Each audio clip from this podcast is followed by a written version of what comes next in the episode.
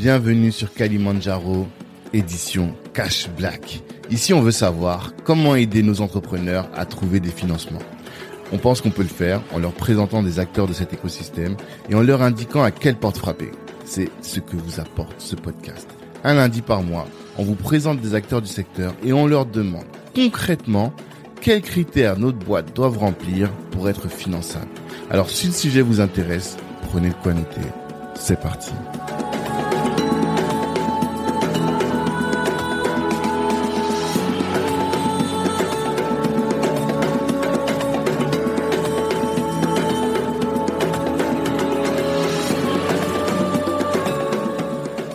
On est parti. Monsieur Mathieu Bouddha, bonjour. Bonjour. Ça va Tanguy. Ça va, merci beaucoup. Bon, je suis content de te recevoir sur Kalimandjaro, le podcast des, amb- des ambitieux, pardon, particulièrement sur cette édition qu'on appelle Cash Black, parce que, hum, ben, comme je le dis souvent, ou je sais pas si, je crois que je le dis pas assez d'ailleurs, Black Network, parmi nos missions, euh, on a celle de financer les entrepreneurs de la communauté, et hum, c'est un axe qu'on va particulièrement développer en 2023 et encore plus en 2024 parce que ça par contre je dis souvent l'argent c'est le sang de l'entreprise. Et donc s'il n'y a pas de sang le corps meurt. Et donc euh, toi c'est un de tes sujets de par tes activités. Là on est dans un restaurant et j'ai dit sur Instagram qu'on est dans ton, ton ton bar à bière mais qu'on va pas parler de bar on va pas parler de food on va pas parler de bière on va parler de financement. Vraiment financement des entreprises Euh, absolument, c'est effectivement les, les, les bars et les restaurants, c'est l'une de mes passions. Ouais. euh, Aujourd'hui, on va en aborder une autre. Mmh. Euh, par, de par mon vécu, Ouais. déjà, parce que euh, je pense que c'est euh, aussi peut-être qui a retenu ton attention, c'est que je suis à la fois un chef d'entreprise, ouais mais aussi un consultant pour des chefs d'entreprise, pour des PME. exactement Et, euh, et cette double jambe, elle nous permet d'être euh, d'être euh, un maximum euh, altruiste, en tout cas euh, Mhm. efficace dans la manière dont on accompagne nos dirigeants, puisqu'on on vit au quotidien ouais euh, ce que nos clients euh, vivent aussi. Et via notre de conseil. Et j'en parlerai tout à l'heure, mais euh, c'est effectivement l'ambition avec mon associé euh, Flora Psiger de, de à la fois développer nos activités évidemment, mais aussi d'aider un maximum autour de nous Mhm. à les développer dans de bonnes conditions. C'est ça. Et c'est là que Kagemane rencontre Black Network, quoi. Tu vois Absolument. Parce que nous aussi, c'est notre vocation, et notamment parce qu'on sait qu'aujourd'hui, le pain point de tous nos entrepreneurs, c'est ce qui nous fédère tous là, c'est Mm. qu'on cherche l'argent. On a besoin d'argent. En permanence. permanence. Donc on va parler de ça, on va parler d'argent, on va parler de et particulièrement là où euh, ça va être intéressant, c'est qu'on va parler d'argent, mais on va pas parler d'argent pour les startups, pour l'innovation, euh, alors que c'est la hype du moment. Encore qu'on est encore, on est un peu en train de revenir là-dessus. Hein. Je sais pas si tu as senti Mm. quand euh, Macron parle du plan d'industrialisation, Mm. et alors qu'il a fait tout son premier, euh, son premier quinquennat sur les startups, euh, sur faire de la France un havre de paix pour les startups françaises et créer des licornes. Là, on, on sent qu'il a, il, il a compris qu'on a besoin aussi d'industrie. Est-ce que tu Ouais. l'as ressenti toi aussi? Ouais, c'est très juste. J'ai une conviction hein, qui m'anime depuis depuis mes activités. Euh, je l'ai pas précisé en début de propos, mais euh, donc j'ai- moi j'ai commencé par le consulting, hein, accompagner d'abord des des grosses sociétés, puis euh, euh, à mon compte accompagner des PME. Parce que Mhm. je considère que c'est un c'est aujourd'hui une couche de, nos, de notre société française qui est très mal accompagnée. Ouais. Dirigeant d'une d'une petite entreprise, d'une PME, c'est souvent solitaire, Mm. euh, c'est parfois très compliqué, Mhm. et, et on voit que nos structures de conseil ou d'accompagnement sont très peu disponibles pour ces PME au final qui font la France aujourd'hui Mm. créer de l'emploi, qui vont euh, dynamiser un territoire dans des Mhm. secteurs qui sont parfois très terre à terre. Totalement. Euh, et donc tu en parlais à l'instant euh, de l'industrie. L'industrie c'est l'un de mes secteurs prioritaires, Mhm. Euh, mais je pense aussi euh, à l'agrobusiness, je pense au, au transport, je pense à la santé, tous ces secteurs aujourd'hui qui au final sont peut-être moins sexy, Mm. mais au final créent de l'emploi, créent du dynamisme et permettent en fait à notre territoire de de de, de, de progresser. Et puis sans industrie, euh, bah, point d'économie Ouais. euh, sur ce secteur secondaire qui va nous permettre de transformer euh, bah, nos matières premières, qui vont qui va nous permettre de créer de la valeur ajoutée. Mhm. C'est très compliqué d'avoir une économie euh, solide.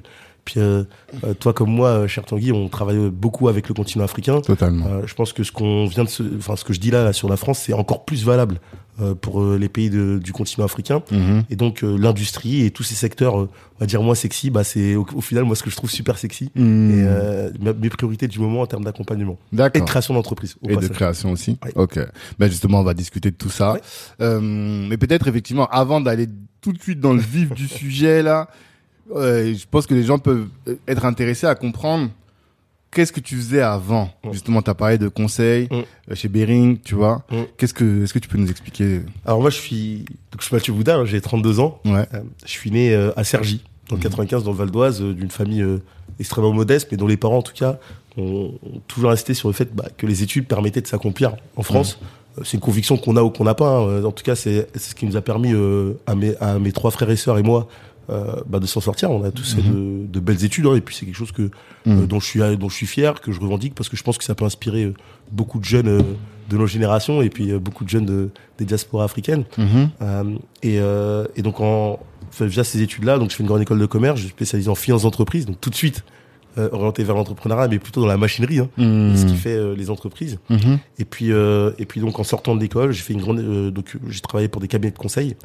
Euh, Et notamment grande école, t'as fait quelle école Je suis au Densa à Nantes. Ok, d'accord. Densa à Nantes. Densa à Nantes. Euh, Après une classe préparatoire, euh, grande Mhm. école de commerce. Ok. Euh, dans un parcours, on croise très peu de, de, nos- gens de la communauté, de- de- gens de la communauté, Ouais, des gens de la diaspora. Mhm. Mais c'est un phénomène qui change. hein, je, on le voit. hein, Il Ouais. y, y a une vraie évolution, y a une vraie volonté maintenant de, de, de s'accomplir par les études, même dans nos communautés. Mhm. Et ça, ça, ça s'en ressent tout de suite euh, dans, le- dans les paysages, on va dire, de, de, nos, de nos écoles euh, en France. D'accord. Et puis donc, euh, passé par le conseil, euh, il s'avère que j'ai eu, euh, j'avais en fait en parallèle un, un parcours euh, et entrepreneurial et politique. Et, euh, Mm. et quand je dis politique, dans le sens noble du terme, dans le sens Mhm. vie de la cité, Ok. j'ai commencé par créer euh, et euh, beaucoup travailler pour des associations, Ok. euh, des associations qui donnent des cours de soutien scolaire au collège en lycée à euh, des Mhm. assos pour défendre les droits euh, des locataires euh, dans le quartier. Mhm. Euh, ça a été mes premières activités et en fait, euh, c'est ce qui m'a entre guillemets branché à la politique. Mhm. Moi, je suis de ceux qui croient vraiment et sincèrement que la politique, c'est la vie de la cité. Ok. Euh, qu'on soit un acteur associatif, qu'on soit un acteur économique, un chef d'entreprise Mhm. euh, ou quoi qu'est-ce, on est des acteurs politiques parce qu'on contribue à améliorer le quotidien des gens. Ok. Et, euh, et c'est par ce parcours, par ce, cet engagement-là que je suis ensuite rentré en politique. Euh, et à un moment, bah, ce, c'est- ce double engagement, ce double stream, il s'est matérialisé en un. Parce que j'ai travaillé trois ans au siège de la République en marche, Mhm. euh, de 2017 à 2020. J'ai D'accord. accompagné l'engagement citoyen Ok. euh, avec euh, trois autres collègues, quatre autres collègues, pardon. Où de- le but c'était de créer, de faire créer en tout cas des entreprises, des associations dans les territoires, Mhm. partout en France. D'accord. C'est un boulot dont, dont j'étais relativement fier, hein, parce que Mhm. je pense encore une fois que si, quand comme moi, on, on croit que, on croit que c'est en améliorant le quotidien des gens qu'on réconcilie les gens avec la politique, Mhm. bah, les aider à créer des projets dans leur territoire, répondre à des problèmes via des entreprises, Mhm. via des ESS, via des startups, même si on, on en parlera tout à l'heure. C'est peut-être pas le format que je préfère Ouais. euh, via euh, via des associations, bah, c'est c'est le meilleur moyen au final de stimuler euh, bah, nos économies, nos euh, sociétés, de mm. forcer l'engagement. D'accord. Et puis après euh, après cette aventure euh, chez En Marche, bah, j'ai fait le pas un nouveau pas dans l'entrepreneuriat, Mhm. un supplément un pas supplémentaire et donc j'ai monté un cabinet de conseil avec euh, avec deux amis. Companium, donc qui est euh, euh, qui est un cabinet de conseil qui existe Qui encore. existe encore, hein, qui c'est existe, ça. qui existe encore, Ouais. euh, qui, qui lui donc accompagne des PME. Donc, Mhm. cette conviction, cette conviction-là a été stimulée notamment parmi des associés hein, qui, ont, qui quand, euh, quand on a commencé à discuter, euh, on, on- ouais, avait vraiment cette fibre-là euh, de vouloir Mhm. accompagner euh, ces dirigeants de PME. Mhm. Euh, et donc on a on a monté ce cabinet euh, et avec euh, avec euh, avec avec des succès divers. hein, on en parlera Mhm. tout à l'heure, mais c'est vrai que descendre d'un cran en termes de taille, de solidité, de structuration Ouais. sur une PME, Ouais. ça a évidemment plein d'avantages en termes d'impact. Mhm. Ça a aussi euh, plein de D'inconvénients. d'inconvénients et de difficultés dans la Mhm. manière de les accompagner. De Une. PME, c'est pas une structure stable. Euh, Mais justement, pour que les gens comprennent Ouais. tout ce que tu es en train de dire, notamment là sur euh, l'impact de la taille d'entreprise sur Oui. ton accompagnement, j'aimerais bien comprendre quel était ton métier au quotidien lorsque tu étais dans le conseil. Tu vois? C'était quoi? Sur les PME, et puis on va prendre le plus récent, parce que, et c'est ce qui va nous occuper aujourd'hui, Mhm. notre ambition elle est d'accompagner, en fait, de ramener tous les outils qu'on Mhm. connaît du conseil en stratégie et du conseil en financement à des choses très simples, très concrètes D'accord. euh, pour les dirigeants d'entreprise. Je prends des exemples euh, très très très concrets. Euh, nos PME aujourd'hui, elles ont des problématiques assez communes, Mhm. des problématiques de croissance. Mhm. Je marche correctement, j'ai envie de grandir, je veux gagner des marchés, je veux euh, créer, euh, monter une usine, je veux euh, recruter, je veux m'implanter géographiquement ailleurs en- dans le pays. Mhm. Et donc, sur tous ces enjeux de croissance, nous, on va, on va pouvoir intervenir, sur, en tout cas sur les aspects stratégiques, de, de- aider euh, le dirigeant à définir un plan stratégique qui dit pas son nom, parce que le plan stratégique, c'est un, un terme qui fait très peur aux dirigeants de PME. Ouais. Mais en tout cas, lui mettre, lui mettre en face des orientations, lui mettre en face une ambition qui soit chiffré, structuré, Mhm. et surtout, surtout, surtout, ce qui est méga important, c'est l'aider à mettre en place un plan qu'il est capable d'appliquer pour arriver à cette croissance-là. Donc, je résumerai en fait notre accompagnement global hein, Mhm. euh, des PME, en, en tout cas dans, dans notre méthode à nous, en trois étapes. D'accord. Définir un plan stratégique qui soit applicable, Mhm. lever des fonds cas échéant, et, et on en parlera tout à l'heure, mais lever des fonds, c'est souvent le réflexe des dirigeants de PME qui vont vous dire ah, j'ai besoin d'argent, j'ai besoin d'argent, j'ai besoin d'argent. Ouais. Parfois peut-être pas. Optimiser ses process, mieux organiser sa société, ça permet justement dégager parfois le- les sommes qu'il faut pour pouvoir euh, accompagner sa croissance. Mhm. Et la troisième étape sur laquelle on accompagne, c'est la mise en œuvre. Une fois que vous avez défini votre plan, vous savez où vous allez, une fois qu'on a mis l'argent en face, Mhm. le plus compliqué pour un dirigeant de PME, c'est de mettre en œuvre avec l'argent qu'il a récolté. Totalement. Et nous, sur, sur- dans notre manière d'aujourd'hui de faire du conseil pour Mhm. les PME, que ce soit avec Compagnium, donc euh, mon, premier cabinet après En Marche, ou avec Kageman Associé aujourd'hui, Mhm. c'est vraiment d'accompagner le dirigeant post-financement Mhm. pour l'aider à mettre en œuvre son plan stratégique. Parce que le pire moyen d'accompagner un dirigeant, c'est de lui faire miroiter une croissance, Mhm. lui faire obtenir les fonds et le Et lâcher après, derrière. C'est ça. Et ça, ça c'est pas possible. totalement. C'est ce qu'on essaie de changer dans, dans les méthodes. Et alors, on va prendre chacun des points, hein, Ouais. tu vois. Définir un plan stratégique, c'est quoi? Alors, à quoi ça ressemble un plan stratégique? Un plan stratégique, c'est, c'est, on va dire, deux grands aspects aujourd'hui euh, qui, qui peuvent être attendus d'ailleurs pour euh, n'importe quel acteur du financement. Que ce Mhm. soit une banque, que ce soit un fonds d'investissement, que ce soit un business angel, on en parlera tout à l'heure, Mhm. ou même les collectivités ou les forces ou les- la puissance publique quand elle, elle subventionne. Mhm. Ces deux grands aspects, c'est où est-ce que je vais Mhm. Et donc, si je résume, ça serait un pitch deck. C'est quoi mon ambition À 2, à 3, à 5 ans Moi, les grands plans sur la comète à 5 ans, j'y crois pas. Mhm. Euh, je prends, euh, encore une fois, on- tu l'as dit tout à l'heure, Tanguy, euh, j'accompagne souvent des entreprises qui, ont, qui sont dans des business très terre à terre. Ouais. Une boîte de transport, une boîte de fibres, une boîte, de, une boîte industrielle. Euh, savoir où elle sera dans 5 ans, c'est complètement présomptueux. Euh, donc, on est capable de réduire ces- cet horizon-là et de se dire, bah voilà, déjà, si on sait où est-ce que tu es à un an, à deux ans, c'est déjà bien. D'accord. Et donc, dans, ce- on va dire cette dans ce premier bloc, qui est ma vision, où est-ce que je vais, on va développer un certain nombre d'aspects, des aspects euh, stratégiques. Là, c'est la vision. Mhm. Développer euh, des aspects organisationnels. Comment je fais pour structurer ma boîte? Et Généralement à des standards qui sont internationaux. Mhm. Voilà, pour, encore une fois, pour la France et l'Afrique, c'est Mhm. comme ça. Comment je me structure à des standards qui soient suffisamment cadrés pour pouvoir accompagner cette croissance? Mhm. Très concrètement, euh, combien ça me coûte? Évidemment, Ouais. la traduction financière, on en parlera parce que c'est c'est la deuxième partie. Mhm. Euh, et dans les orientations, il y a évidemment embrasser les transitions. Transitions, euh, euh, les transitions énergétiques, écologiques, les transitions digitales, Mhm. transitions en termes de, on va dire, de ressources humaines. On a des vrais sujets aujourd'hui. hein. Mhm. Je suis aujourd'hui entrepreneur dans, la, dans, dans le bar et la restauration. Post-Covid, c'est Ouais. une vraie difficulté Ouais, de, de mobiliser les talents, les garder, les faire évoluer.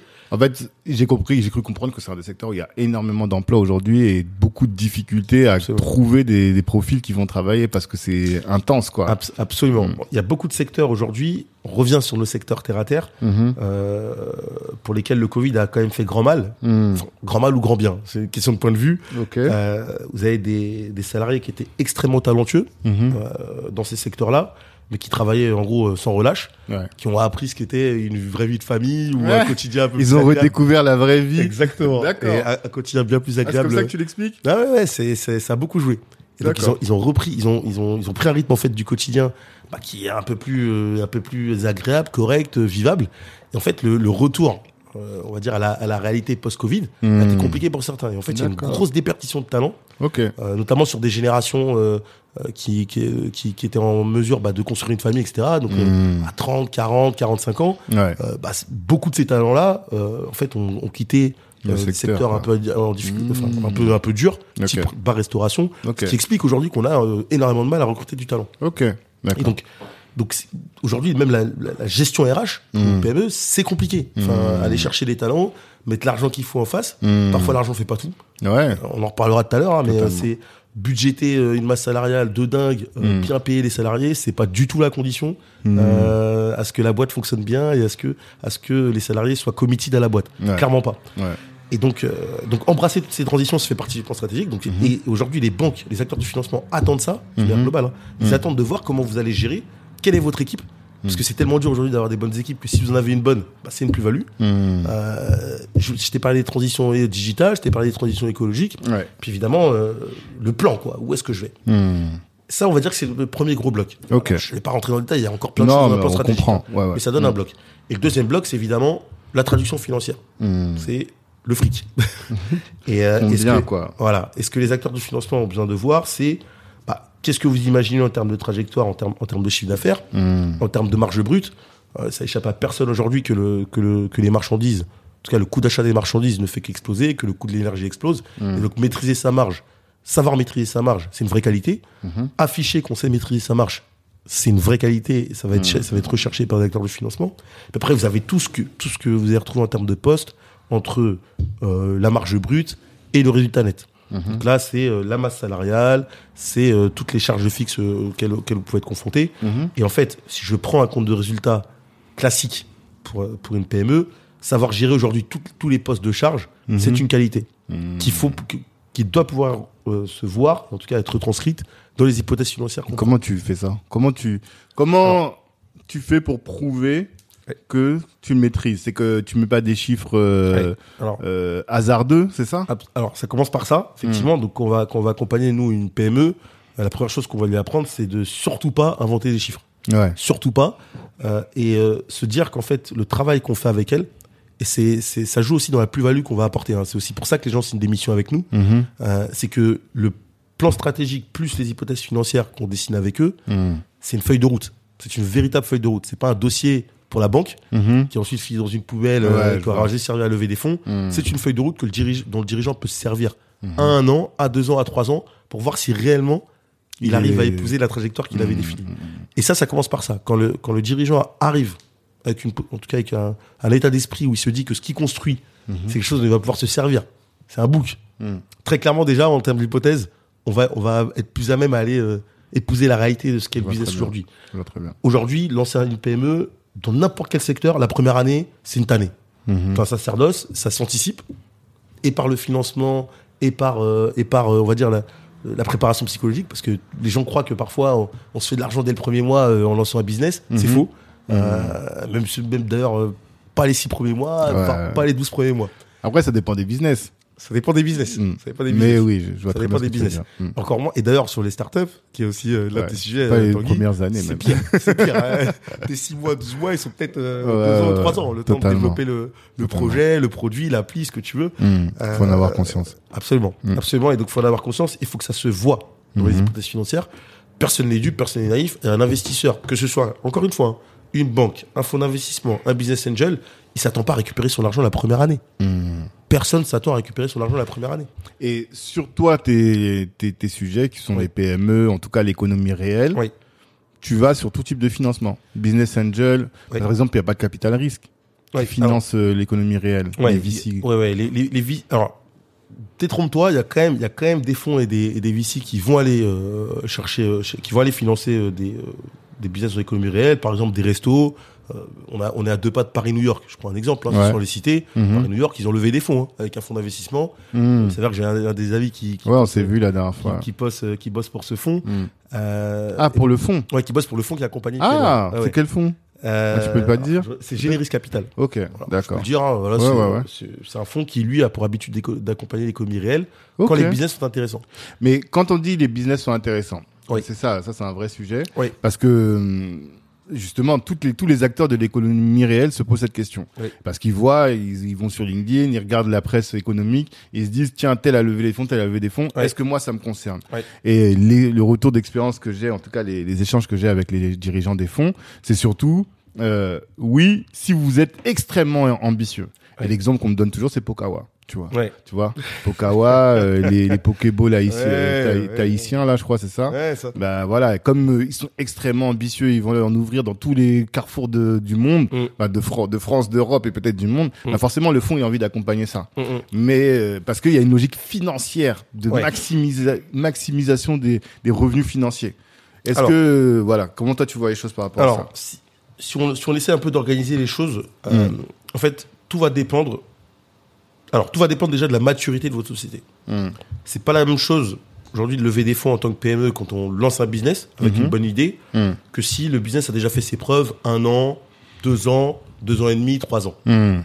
Ça, c'est la première chose. La maturité, elle fait une grosse différence. Pour autant, il y en a beaucoup qui croient que quand on lance un business dans l'économie réelle, encore une fois, je reprends mes secteurs, hein, l'industrie, euh, la livraison, euh, la fibre, la restauration, Ouais. euh, on n'a pas accès à des financements parce que, euh, en début de projet. À ce type de financement, en tout cas, les. À, ce- à ce type de financement, en tout cas, via des fonds. Ok. Alors, c'est pas complètement vrai. Mhm. Alors, je, je m'explique. En fait, ce que les acteurs du financement type fonds notamment attendent, c'est des garanties. En fait, ils veulent- voir des garanties. Les garanties s'expriment sur plein d'aspects. Mhm. Le plus évident, c'est j'ai fonctionné un an, c'est mon chiffre d'affaires. Regardez l'année dernière, Mhm. euh, j'ai super bien marché, je suis en train de grandir, ça va bien se passer. Mhm. Mais en fait, dans les garanties, il y a plein de choses qu'on oublie. Moi, que, et ça, je le, je tiens, enfin, j'insiste là-dessus parce que quand on travaille avec les PME, euh, enfin, aujourd'hui dans nos cabinets, Mhm. euh, en fait, ils se rendent pas compte des qualités qu'elles revestent, qu'elles revêtissent, pardon. Déjà, pour moi, le meilleur capital pour une entreprise, c'est le dirigeant. C'est l'homme. Forcément. C'est l'homme. Le dirigeant, c'est lui qui a la vision, c'est lui qui a l'expérience. Ça, c'est un capital sur lequel on peut miser. D'accord. On l'oublie. Hein. Mhm. Présenter son parcours, présenter ce qu'on qu'on fait avec la boîte, Mhm, mhm, c'est méga important. Dans les garanties, il y a tout ce qui va être, en fait, ce qui va garantir que mon business fonctionne. J'ai signé des contrats, j'ai des lettres d'engagement d'acheteurs, de fournisseurs, euh, de, de, de prestataires. Ces contrats, ils ont une valeur. Ces contrats, ils, permettent de me projeter. Ouais. Donc aujourd'hui, vous êtes sur vos six premiers mois, mais vous avez signé des contrats à 3, à 4, à 5 ans. Mhm. Aujourd'hui, n'importe quel acteur du financement un peu intelligent comprend que votre business va fonctionner. Mhm. Donc ces contrats-là, et j'ai envie de dire, c'est même peut-être plus important que le reste. Mhm. les contrats, les lettres d'engagement, c'est ce qui permet de garantir, encore une fois, que votre business est pérenne. Donc c'est le premier truc à aller chercher. Des partenariats. J'ai un bar, un resto, je multiplie les partenariats, par exemple avec Black Network. Bah, je montre que j'ai des garanties qui font que mon taux de remplissage sera Ouais. OK. Totalement, vois. Donc il faut toujours penser contrat, lettre d'engagement. Mhm. Et ça, c'est valable pour n'importe quel secteur. C'est des actifs au final. C'est des actifs. Ouais. Exactement. Ça, c'est des actifs. Et ces actifs-là, ça se valorise. Il n'y a pas que l'argent, il n'y a pas que le chiffre d'affaires, il n'y a pas que l'état financier de l'année d'avant. Mhm. même si évidemment on vous le demande. Mais Mhm. il y a des manières d'expliquer, de justifier auprès d'acteurs du financement pourquoi votre idée c'est la bonne. Ok. Voilà. Et ça, je pense que ces garanties-là, c'est méga important. Et puis il y a un truc tout con qu'on oublie souvent, Mhm. mais les acteurs du financement, ils veulent du tangible, Veulent des photos. Mhm. C'est pas moi qui le dis, c'est Paris Match. Pas des mots, le choc des photos. Ah, ouais. ouais, Tu eh ouais. C'était leur slogan. Eh ouais, bah, prouver, prouver que son activité fonctionne par des photos, des images, des Genre, choses les réseaux sociaux vont être euh, impactantes finalement. Ça là. peut jouer. Ça Ah. peut jouer. Effectivement, ça peut jouer. D'accord. Rendre visible son activité, Mhm. montrer ce qu'on fait, bah, ça permet aussi de justifier ce qu'on fait. Et aussi de rassurer un investisseur. D'accord. Et encore une fois, je t'ai un peu mis euh, dans le même panier tous les acteurs du financement, parce que ces déclencheurs-là, ces garanties-là, Mhm. elles sont valables pour tous ces acteurs du financement. Que ce soit un fonds, que ce soit encore une fois une banque, euh, euh, un organisme public, euh, que ce soit un business angel, ça va le rassurer ça. Vous lui montrez des garanties, vous lui montrez des photos, vous lui montrez que vous, en tant que dirigeant, vous êtes solide, vous avez de l'expérience, que vous avez du vécu, que vous connaissez votre secteur. Toutes ces choses-là, ça va encore plus le rassurer que des hypothèses financières sur un papier. Mhm. Voilà. Ok, Non, c'est hyper intéressant. Donc tu dis euh, plan stratégique, tu les accompagnes à définir un plan stratégique. On a Oui. bien vu ce que c'est qu'un plan stratégique. Oui. Tu accompagnes sur la traduction financière du plan stratégique, à Absolument. comment euh, valoriser finalement financièrement son projet. Absolument. Et enfin, après tu accompagnes sur la mise en œuvre. Là, tu es vraiment dans l'opérationnel. Exactement. Là, je te vois, tu as investi dans un bar, mais toi aussi, tu es au bar, quoi, tu vois. Ouais, exactement. C'est ce que tu important. fais. Ouais. Par exemple, tu vas faire le service pour le, le, le, le, resto dans lequel tu auras investi. Sans problème. Sans problème. Sans problème. Et, et, et j'ai envie de dire, enfin, si vous comptez pas travailler ou un minimum vous investir dans un projet que vous lancez, c'est même pas la peine de le lancer. Ouais. Enfin, pour plusieurs raisons. Des raisons évidentes de business. Pour le suivi, pour, que, Mm. pour que, votre, pour que votre, votre business soit à votre image euh, et pour qu'il grandisse dans de bonnes conditions, Mhm. le dirigeant doit être présent. Mm. C'est évident. Et après, il y a l'incarnation. Il y a un truc qu'on sous-estime aujourd'hui. hein. Je parlais des réseaux sociaux tout à l'heure, mais le fait que le dirigeant n'incarne pas, ne soit pas présent, je peux vous garantir que ça pose problème sur un business. Surtout de nos jours. Et donc, c'est compliqué, c'est vraiment très compliqué de ne pas s'investir. Et après, il y a des modes d'investissement. Alors, évidemment, hein, toi comme moi, on est multi-entrepreneur. Mhm. Pas être- On peut pas être partout. C'est comme ça que ça marche. Euh, et on parle, et c'est à ça que sert aussi les levées de fonds. C'est à- ça sert aussi à aller chercher des talents Mhm. qui puissent incarner, en Ouais. tout cas euh, prolonger euh, et l'ADN et l'image, Hmm. mais l'implication, la présence, elle doit se sentir d'une manière ou d'une autre. Attends, ça, ça, on va s'arrêter une seconde Ouais. là-dessus. Parce que ça, gros sujet de discussion sur LinkedIn, vraiment, et Mhm. plus largement même avec les entrepreneurs du réseau. Ok. C'est l'importance du personal branding Oui. dans la pérennité d'une boîte. Parce Yes. qu'aujourd'hui, et je pense pas que c'est pas d'aujourd'hui, mais tu as deux types d'entrepreneurs. Tu as celui qui se dit, et je vais te donner l'exemple, euh, African Fusion, ce Mhm. que tu connais voilà, qu'on a reçu sur le podcast. Et lui, il disait ça. Il disait, moi, à la, à la base, en tout cas, je suis un mec de quartier. Je circule vite teinté. Tu vois juste qu'il y a un beau véhicule qui circule, mais tu sais pas qui y a dedans. Et moins tu sais, mieux c'est. Tu Mm. vois. Et Bon, et justement, lui, il revient un peu là-dessus. Mais quand j'en parle avec d'autres entrepreneurs, ils me disent, bah oui, c'est ça. Tu vois, c'est mon projet qui parle de moi-même. J'ai une grosse marque et c'est ça qui compte. Et puis, t'en as d'autres qui misent tout sur le personal branding. Mhm. On a vu là avec la vendeuse de déodorant, je sais pas si tu vois qui c'est, il y avait une fille là, euh, Respire. Tu vois cette marque là de, de déodorant là chose, oui, oui, oui. Gros personal Oui. branding, ça vend pas grand chose, Oui. mais gros gros personal branding. Et on se dit à l'heure des réseaux sociaux, bon voilà, ça devient essentiel. On en parlait aussi avec euh, dans l'épisode avec euh, Dicom de Lucky Day. Je sais pas si tu vois. Ouais, voilà. Très bien. ouais. Donc voilà, deux grands courants. Mm. Et il n'y a pas d'argument vraiment euh, fort en, en faveur de l'un ou de l'autre. Si ce n'est qu'aujourd'hui, on est à l'ère des réseaux sociaux et on sait que on s'identifie beaucoup à la personnalité du dirigeant, tu vois. Mais donc, Scott, ce que toi tu dis, c'est que c'est un asset aussi pour lever des fonds. C'est ça. Moi, je, alors, c'est une conviction personnelle. Ok, d'accord. C'est une conviction personnelle. Mm. Je pense que de, enfin, je reviens à l'épi- à l'épisode du Covid. Hmm. Euh, Il y a plein de choses qui ont, qui ont- qui ont posé problème euh, aux, entrepreneurs, à l'entrepreneuriat euh, Durant cette période. Puis, par contre, il y, a, il y a eu un avantage, c'est que l'épargne de- des Français n'a jamais été aussi haute Ouais. après, après le Covid. Ouais. On a mis beaucoup d'argent de côté, il y a y beaucoup d'argent qui dort à la banque. Mhm. Et ma conviction première, et on en reparlera aussi peut-être tout à l'heure, il s'avère qu'on est aussi en train, nous, de, de lever des fonds pour, euh, pour accélérer euh, nos diverses sociétés hein, avec, avec mon associé. On en parlera. Euh, et, euh, et la première chose qu'on constate, c'est que les gens investissent dans la personne, Hmm. sur ces business-là. Mhm. Je reviens, je fais vraiment peut-être une petite différence entre ces PME terre à terre, comme j'aime à le dire, hein, Ouais. l'économie réelle, j'aime bien Mm. la distinction que tu fais, mais entre les PME de l'économie réelle et on va dire des sociétés peut-être plus, euh, peut-être plus de services éloignés, on va dire, du, du, du terrain, euh, à minima sur ces, sur ces sociétés-là, et j'ai peut-être même que pour, euh, pour, ces, pour ces autres sociétés-là aussi, c'est valable aussi, les gens investissent notamment dans le capital humain. Mhm. Peut-être maintenant plus que jamais. Ok. Et euh, ça, c'est une conviction. Je le vois, euh, les gens d'abord sont convaincus par le discours, Mhm. par où est-ce que vous avez envie d'aller, Mhm. par votre sérieux, par votre expérience, et évidemment après par le projet. Le projet est euh, incontournable. Est-ce que le personnel branding est obligatoire pour faire grandir une société ou pour, euh, ou pour se financer? Non, clairement pas. Bien sûr. Par contre, c'est à mon sens, c'est une vraie plus-value. Et après, il y a, dans, dans l'organisation de nos sociétés aujourd'hui, il y a plein de choses qui font euh, qu'on peut euh, bah, épouser son caractère. On n'est pas forcé de le faire. Mhm. enfin, il y a bien un truc que je déteste, c'est qu'on force la nature quand on entreprend. Ouais, Faut surtout pas. Euh, par contre, il y a plein de moyens euh, d'exister, d'embrasser, euh, d'em- d'embrasser un peu le, euh, son, son, sa manière de faire, sa manière d'entreprendre. De, et puis, euh, et puis donc, je pense que pour ça, euh, en tout cas pour arriver à, à des résultats euh, efficaces, Mhm. bah, euh, accompagner, accompagner, désolé, Mhm. accompagner, de dire le dirigeant, bah, exploiter ses, ses qualités, hein, si c'est des Mhm. qualités techniques. En fait, alors, je reprends mon propos, si tu me permets. En gros, pour incarner, il y a plein de manières. Ouais. Il y a l'incarnation, on va dire, la vibe, tu vois, le- la vibe, l'énergie, il y a ce qu'on a, ce qu'on on va emmener des gens, on va, on va donner envie euh, d'entreprendre. Mhm.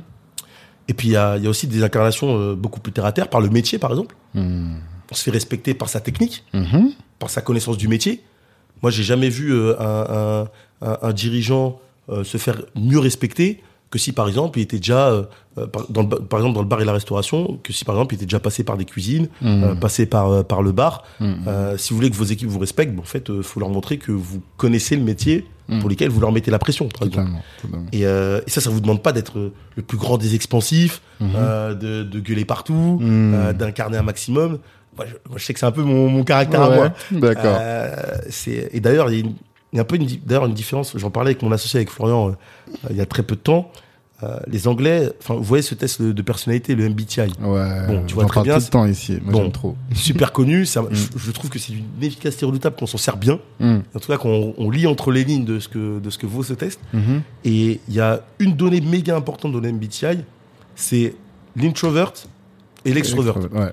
Introverti, extraverti. Introverti, extraverti, Ouais. sauf que introvert et extrovert en anglais, ça veut pas dire introverti, extraverti. En tout cas, pas comme on l'entend dans le sens français. du Exactement, c'est autre chose. Introvert, c'est qu'on tire sa force, son fort intérieur. Ouais. En gros, on se, on, on se, on se réalise, on, et on réalise nos qualités Mm. en se regardant dans le miroir et en se disant, voilà, je sais Mm. où je vais, j'avance. Mm. Ça veut pas dire timide. Ça veut dire que je tire ma force de l'intérieur. C'est ça. veut pas dire que je suis timide. Totalement. Extrovert, c'est que j'ai besoin de l'énergie des gens autour de moi Mm. pour pouvoir me réaliser, m'accomplir. Ouais. Ça veut pas dire que je suis extraverti. Qu'on je peux être, je peux être extrêmement timide avoir besoin d'un maximum d'énergie des gens. Alors, ça peut Exactement. poser un problème, ça. Ouais. Et, et en fait, bah, ce truc-là, ces deux traits de caractère-là, Mhm. s'appliquent de la même manière aux dirigeants. D'accord. Embrassez ce que vous êtes, donc Mhm. votre, votre force, euh, j'ai envie de dire, est-ce que votre force, vous la tirez de vous-même ou est-ce que vous la tirez des autres Mhm. Et ça donne à peu près votre profil de dirigeant que vous serez. Mm. Que vous soyez seul, encore mieux avec des associés, ça vous Mhm. permet même de vous répartir le boulot pour que chacun exploite ses qualités au maximum pour ensuite incarner Mm. et faire de la visibilité.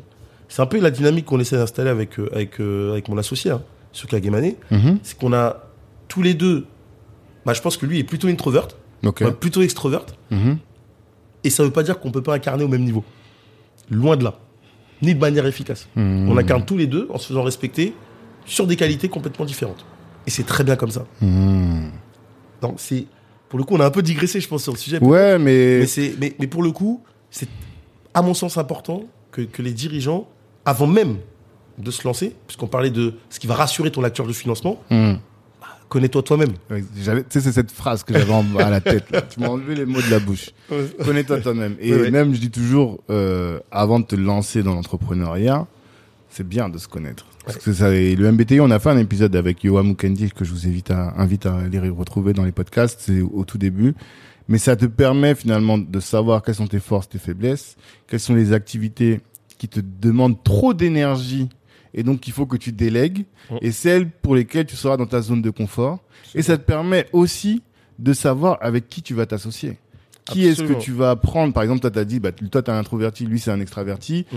Sur le management, ça peut donner des choses qui sont intéressantes, de savoir quel va être le rôle de l'un, quel va être le rôle de l'autre.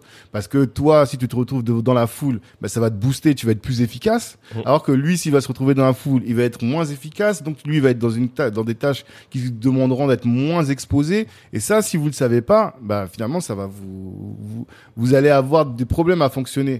Tu vois. C'est fondamental. J'ai rien à rajouter là-dessus. je pense que non mais Je suis un fan du MBTI. Ouais, ouais, bah, toi et moi alors, you and me both. Ouais, ok. Mais, mais, mais pour, pour le coup, je suis, Mm. je suis à 100% d'accord. Mm. Et pour en revenir euh, à- au, au nerf de, le- de, de notre sujet, hein, Ouais. qui est l'argent, Mhm. euh, j'insiste vraiment sur le fait que l'humain, ça compte. Ouais. Tu vois, on- tu, en fait, pour répondre à ta question maintenant de manière très précise, Mm. euh, est-ce que, euh, est-ce que le, le, le personal branding, euh, il est nécessaire pour lever des fonds? Ouais. En fait, euh, non. Ce qui- C'est la manière dont tu utilises tes qualités, la manière dont tu vas incarner, la manière dont tu vas guider ta boîte, Mhm. qui va faire euh, que ton le, le financeur va suivre. Mm. Euh, et ça, un banquier, il le voit, hein, ils, ils essayent de le sentir Mhm. maintenant. Un fonds encore plus, parce que tu vas passer des tours, etc. Mhm. Euh, et un business angel, j'en parle pas. tu es confronté en direct avec lui, Ouais. euh, donc c'est normal qu'il qu'il essaie d'évaluer ça. Et on m'a dit même que les business angels, les business angels, pardon, Mm. ont plus de, mettent plus de temps à se positionner. Et ça veut dire qu'ils te suivent pendant longtemps.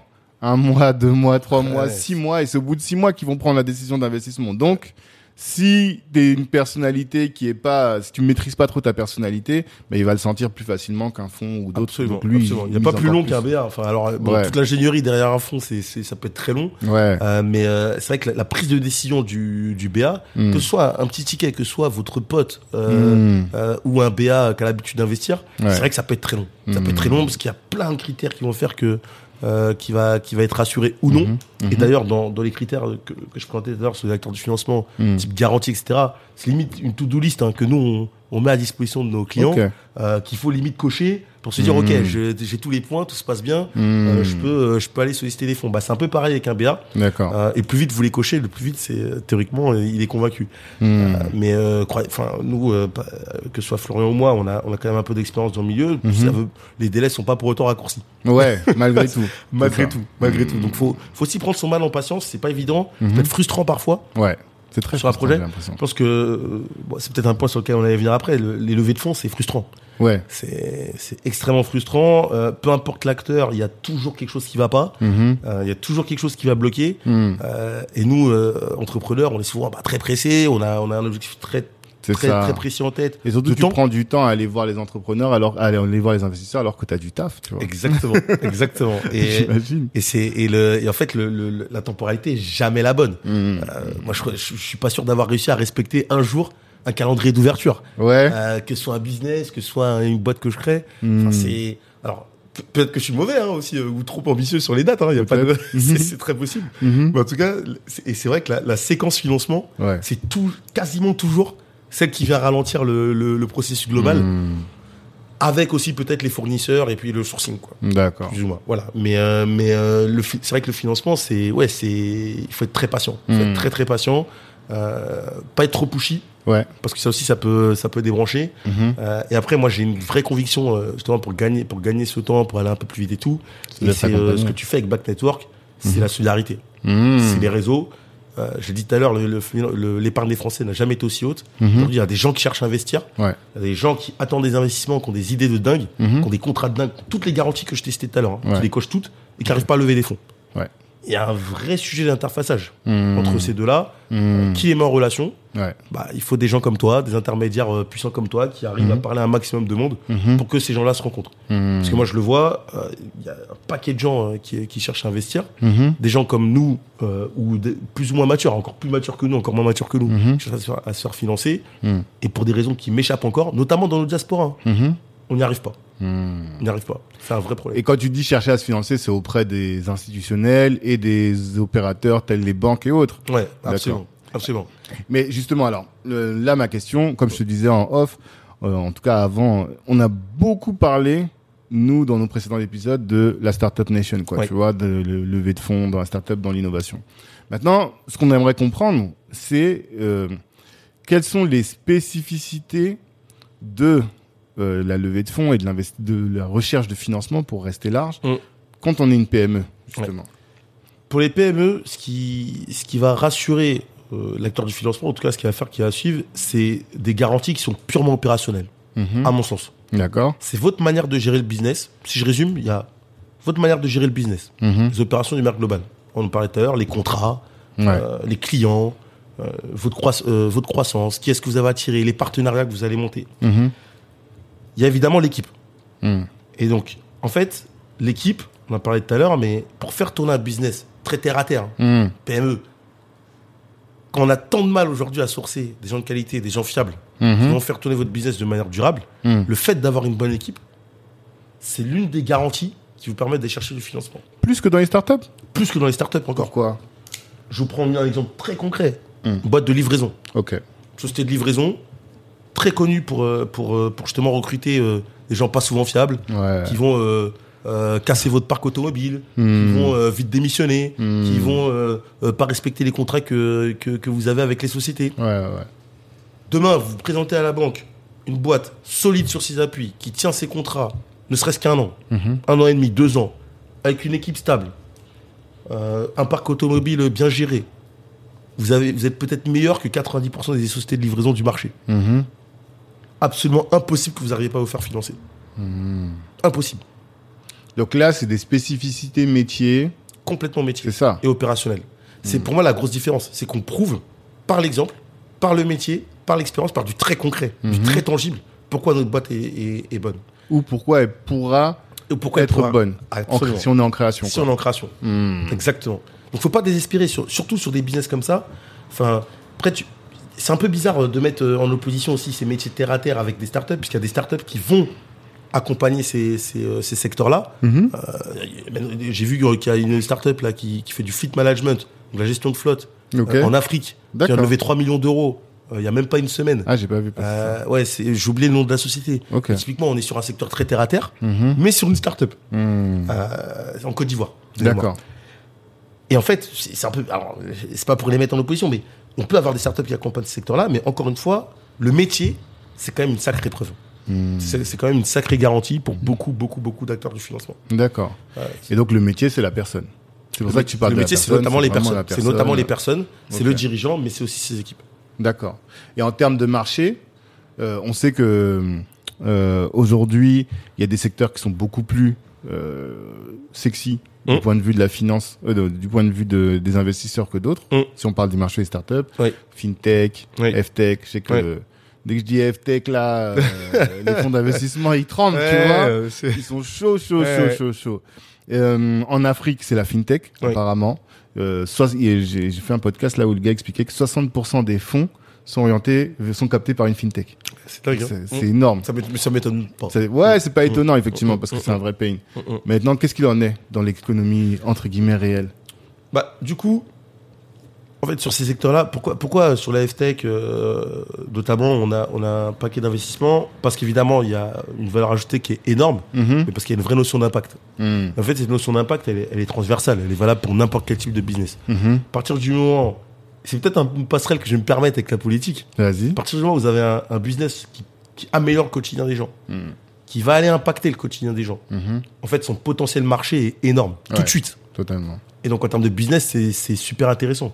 Un bar-resto, l'impact, on le connaît. Mm. Euh, sauf si vous avez un concept, euh, et encore, hein, enfin, moi, j'attends de voir ça, mais si vous avez un concept extrêmement différent, Mhm. s'il y a, par exemple, une SS qui est, euh, comment ça s'appelle Joyeuse, euh, Joyeux, pardon. Ok. Des cafés joyeux qui embauchent justement des personnes euh, en, situation de handicap. Ok. Là, Ouais, on a un là, il y a un impact. Là, effectivement, on a un concept impact. Mm, mm, mm. Ça n'a pas raté. Ouais. Ils ont explosé tout de suite, ça a bien grandi. Pour de très bonnes raisons.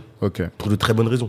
Et donc, cette notion d'impact, elle va être vachement importante. Si vous faites du, si vous faites du business pour juste pour faire du business, je dis pas que vous n'allez pas réussir. hein. Mm. Si le marché il est bon, je reprends mes secteurs euh, fibres, livraison, etc. Vous avez besoin d'avoir une notion d'impact ou de, ou de vouloir, euh, de vouloir euh, travailler dans le sens de l'intérêt général pour pouvoir réussir. Mhm. Pour autant, l'impact, aujourd'hui, il a une valeur marché inestimable. Mm. Inestimable. D'accord.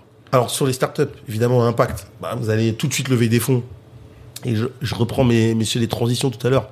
Plus vous allez embrasser de transitions, parce qu'elles sont nécessaires aujourd'hui. La transition énergétique, la transition énergétique, pardon, c'est plus une option. Ouais. Euh, on, est, on est à quelques années là. hein, de- de- mm. En de- tout cas, on a compris l'urgence. catastrophes, il y a une vraie urgence. Ouais. Euh, le fait d'accompagner cette transition-là, c'est pas juste, euh, c'est pas juste du marketing. Ouais. Il y a, C'est il y a- il y a un besoin urgent sur ces sur ces questions-là. Si on va sur le continent africain, Mhm.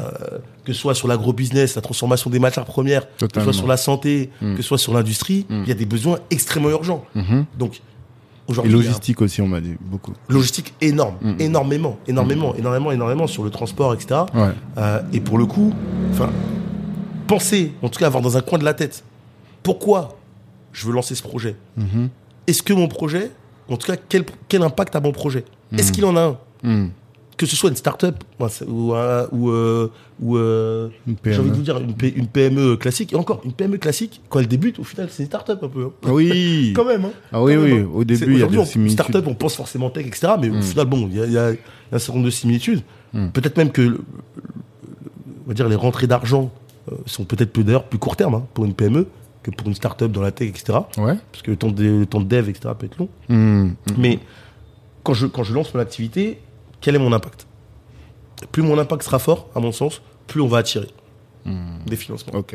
Et ça, c'est peut-être valable pour Si on n'importe prend les activités que tu as Oui. dans, ton, dans ton portefeuille, Ouais. euh, là on est dans un restaurant, Ouais. je vois une pizzeria, je vois société de VTC, je vois traiteur, je vois transport de marchandises. il y a des projets en cours Oui. Non mais en fait c'est le, le portefeuille quoi, en Ouais, global. Tout à fait, tout à fait. C'est pas des activités à impact, sauf euh, peut-être la fibre. Hum. Il y a un impact parce que bah, c'est un des vecteurs de développement aujourd'hui la connectivité, tu vois. Hum, hum. Mais sinon non, pas particulièrement non. Bah détrompe-toi. Enfin, l'impact, il peut, il peut, il peut revêtir plein de plein d'aspects. Mm. Il y a l'impact en termes de transition. Mhm. Et là, en plus, je, je, je suis pas complètement d'accord avec toi parce que, par exemple, si, sur une flotte de VTC, Ouais. euh, si ton parc est électrique ou s'il est hybride, tu Oui. n'as clairement pas euh, la même empreinte carbone que sur euh, euh, une flotte de, de voitures euh, complètement à la ramasse. euh. Tu veux dire que c'est la manière de faire qui va faire l'impact. Ouais. Mais sur les pizzerias. Alors, On y vient. Sur la, sur la restauration, c'est pareil. J'ai envie de te dire, la manière dont tu vas euh, travailler tes projets, il, il peut y avoir un impact plus ou moins, plus ou moins direct. Mhm. Nous, par exemple, sur la restauration, on, est, on a plusieurs envies. Enfin, on a, on a deux grandes envies. Mhm. C'est ramener la restauration à ce qu'elle elle est, elle est à la base, c'est-à-dire servir des choses qu'on aime nous-mêmes boire et manger. Ok. C'est quand même beaucoup perdu dans le milieu, pour Mhm. plein de raisons. Hein. Contexte compliqué, euh, des raisons économiques. Mhm. Euh, mais servir en fait des choses qu'on aime nous-mêmes boire et manger, Mhm. euh, travailler en circuit court, travailler avec des producteurs en direct, travailler avec des vignerons qui font des, des vins naturels, c'est ce qu'on fait. Ouais. C'est méga important. Ouais, ouais, ouais. Il y, a une, il y a une vraie notion d'impact là-dedans. ça, ça fait partie de ta thèse, de tes thèses de d'investissement. Si quelqu'un vient et qui te dit, voilà, moi, je veux faire de la de la restauration entre guillemets bullshit, genre faire que du surgelé, qui vient de je ne sais sera- pas ça sera où. sans nous. Ah, Ça sera sans nous. Oui, bah là, il y a un véritable impact. Ah ouais, ça sera sans. Ça sera Ok. sans nous. Ok. Euh, et, en, et en plus, il y a plein de, de bonnes raisons business de faire ça. Mhm. Travailler en circuit court, travailler avec des vignerons en direct, travailler en solidarité avec euh, d'autres professionnels de la, du milieu. Mhm. En fait, ça, ça, ça a plein d'avantages business. C'est Mhm. plein d'économies euh, d'échelle. Mhm. Euh, c'est euh, euh, un vrai impact, euh, un impact business parce que les gens aujourd'hui sont à la recherche de restaurants un peu engagés, Mhm. qui arrivent à maîtriser leurs coûts, Mhm. donc pouvoir bien manger à des coûts raisonnables. Mhm. Bah, ça, ça, ça, a des, ça, ça a un vrai impact et ça permet de marcher. On est à quelques mètres euh, de bouillon, euh, Mhm. les bouillons chartiers, bouillons Ok. Pigalle, etc. Euh, c'est le pari qu'ils ont fait. Hein. C'est de dire, on, on va aller chercher du bon produit, Mhm. euh, de, avoir des prix qui soient euh, le plus ac- accessibles au plus grand nombre. Mhm. Et ça n'a pas raté, la recette fonctionne euh, et, et, et ça se développe. Ouais. Donc il y a des moyens d'avoir de l'impact dans des secteurs qui soient, comme tu disais tout à l'heure, pas très sexy. J'ai parlé trop vite. sexy. J'ai parlé non, trop vite. non, pas de problème. Tu as raison, tu as raison d'interroger. Mais t'as raison, effectivement. D'accord. Tu as Ouais, tu d'interroger. fais de l'impact aussi. Aussi. Et parce que et ça permet, tu dis de de lever des fonds. C'est pas marketing quoi. Alors, c'est pas marketing. Nous, en fait, c'est de cette promesse-là qu'on qu'on s'est rendu compte qu'on avait, euh, on avait un attrait Hmm. euh, d'investisseurs, que ce soit des amis, des amis d'amis, Mhm. pour ce genre de business. D'accord. Et puis, euh, j'ai envie de te dire, pourquoi, pourquoi on a fait ce pari-là? Parce que tu as raison hein, d'interroger. Pourquoi, pourquoi ne pas aller sur d'autres types de business, peut-être plus tech, peut-être plus, Hmm. plus, plus, plus dans l'air du temps? Oui. Parce qu'on a aussi, nous, alors, je sais pas si c'est une conviction, mais on, on a envie de mettre aussi nos, nos- nos capacités, nos connaissances au service de, de personnes euh, qui aujourd'hui n'ont peut-être pas accès à ces projets à impact. euh, en tout cas, de la démocratiser. C'est-à-dire. Avec, alors, je m'explique, Mm. euh, avec une boîte de livraison, avec une boîte de fibres, avec des restaurants, on va aller toucher encore un autre pan de la population Mm. qu'on va pouvoir sensibiliser Mhm. à ces transitions, à ces, euh, à ces, euh, à ces innovations euh, qu'on va pas forcément toucher avec, euh, avec euh, une start-up dans la tech. Ouais. C'est tout aussi intéressant. On crée de l'emploi auprès de gens et on donne des, des chances à, à d'autres types de gens et ça nous va bien. Et du coup, ça amène à la réflexion de, que tu as avec Kagemane. Oui. C'est-à-dire que vous avez, quel est votre mode de fon- fon- fonctionnement? C'est-à-dire vous voyez un projet, pardon, et vous vous dites, lui, il est sur un marché qui est intéressant. Et est-ce que tu le fais pivoter? Si par exemple lui à la base il a pas d'impact, tu vas lui dire écoute euh, c'est bien beau ton truc, mais si tu ajoutais de l'impact là-dedans, ce serait plus pertinent? Absolument. Absolument. Et, et c'est très bien présenté. On a Mm. aujourd'hui deux manières de faire. hein. On Mm. a des projets sur étagère. Donc, c'est des idées qui, qui germent dans nos têtes, Mhm.